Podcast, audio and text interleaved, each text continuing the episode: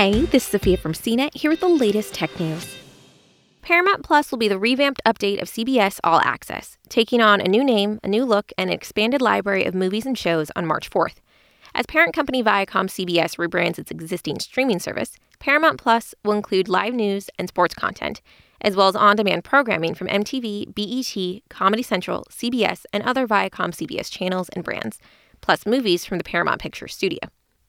And like its rivals, Paramount Plus will have exclusive originals too, like the Star Trek series that CBS All Access is already leaning on, and a recently announced prequel to the Paramount Network hit, Yellowstone. Since Paramount Plus is generally based on the existing CBS All Access service, we already have a rough idea of what it will be like. But Viacom CBS will fill in the rest of the blanks during an event on February 24th, one week before the new service launches.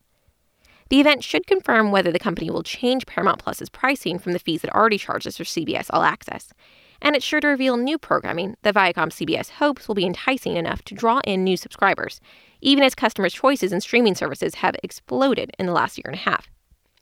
Yet again, Paramount Plus marks another video service to roll out, like Disney Plus, HBO Max, Apple TV Plus, Peacock, Discovery Plus, and others that came before it. Like them, Paramount Plus hopes its particular recipe of TV shows, movies, and originals will hook you onto its vision for TV's future. For you, these so called streaming wars affect how many services you use and pay for to watch your favorite shows and movies online. Paramount Plus will launch in the US and Latin America on March 4th. Canada's CBS All Access will be rebranded Paramount Plus on March 4th, too, but the company says its expanded offering won't be available until later in the year. Paramount Plus will widen to Europe starting with the Nordic countries on March 25th and then expand to Australia in mid 2021. Viacom CBS hasn't confirmed Paramount Plus's pricing, details it's sure to clarify at its February 24th event. It's possible, but not certain, that Paramount Plus maintains the same pricing as CBS All Access, which runs at $6 a month or $60 annually for its tier with advertising, or $10 a month or $100 annually to go ad free.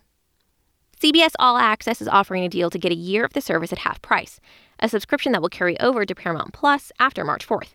The deal offers the ad supported tier for $30 a year or $50 for the ad free version.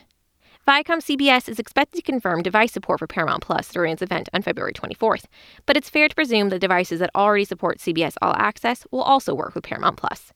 To check the exact models that support CBS All Access, check the service's support page.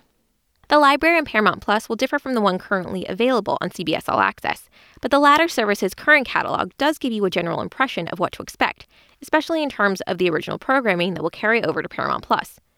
You can check third party sites like Reelgood, which track streaming services catalogs, to get a sense of what's available to watch in CBS All Access for now.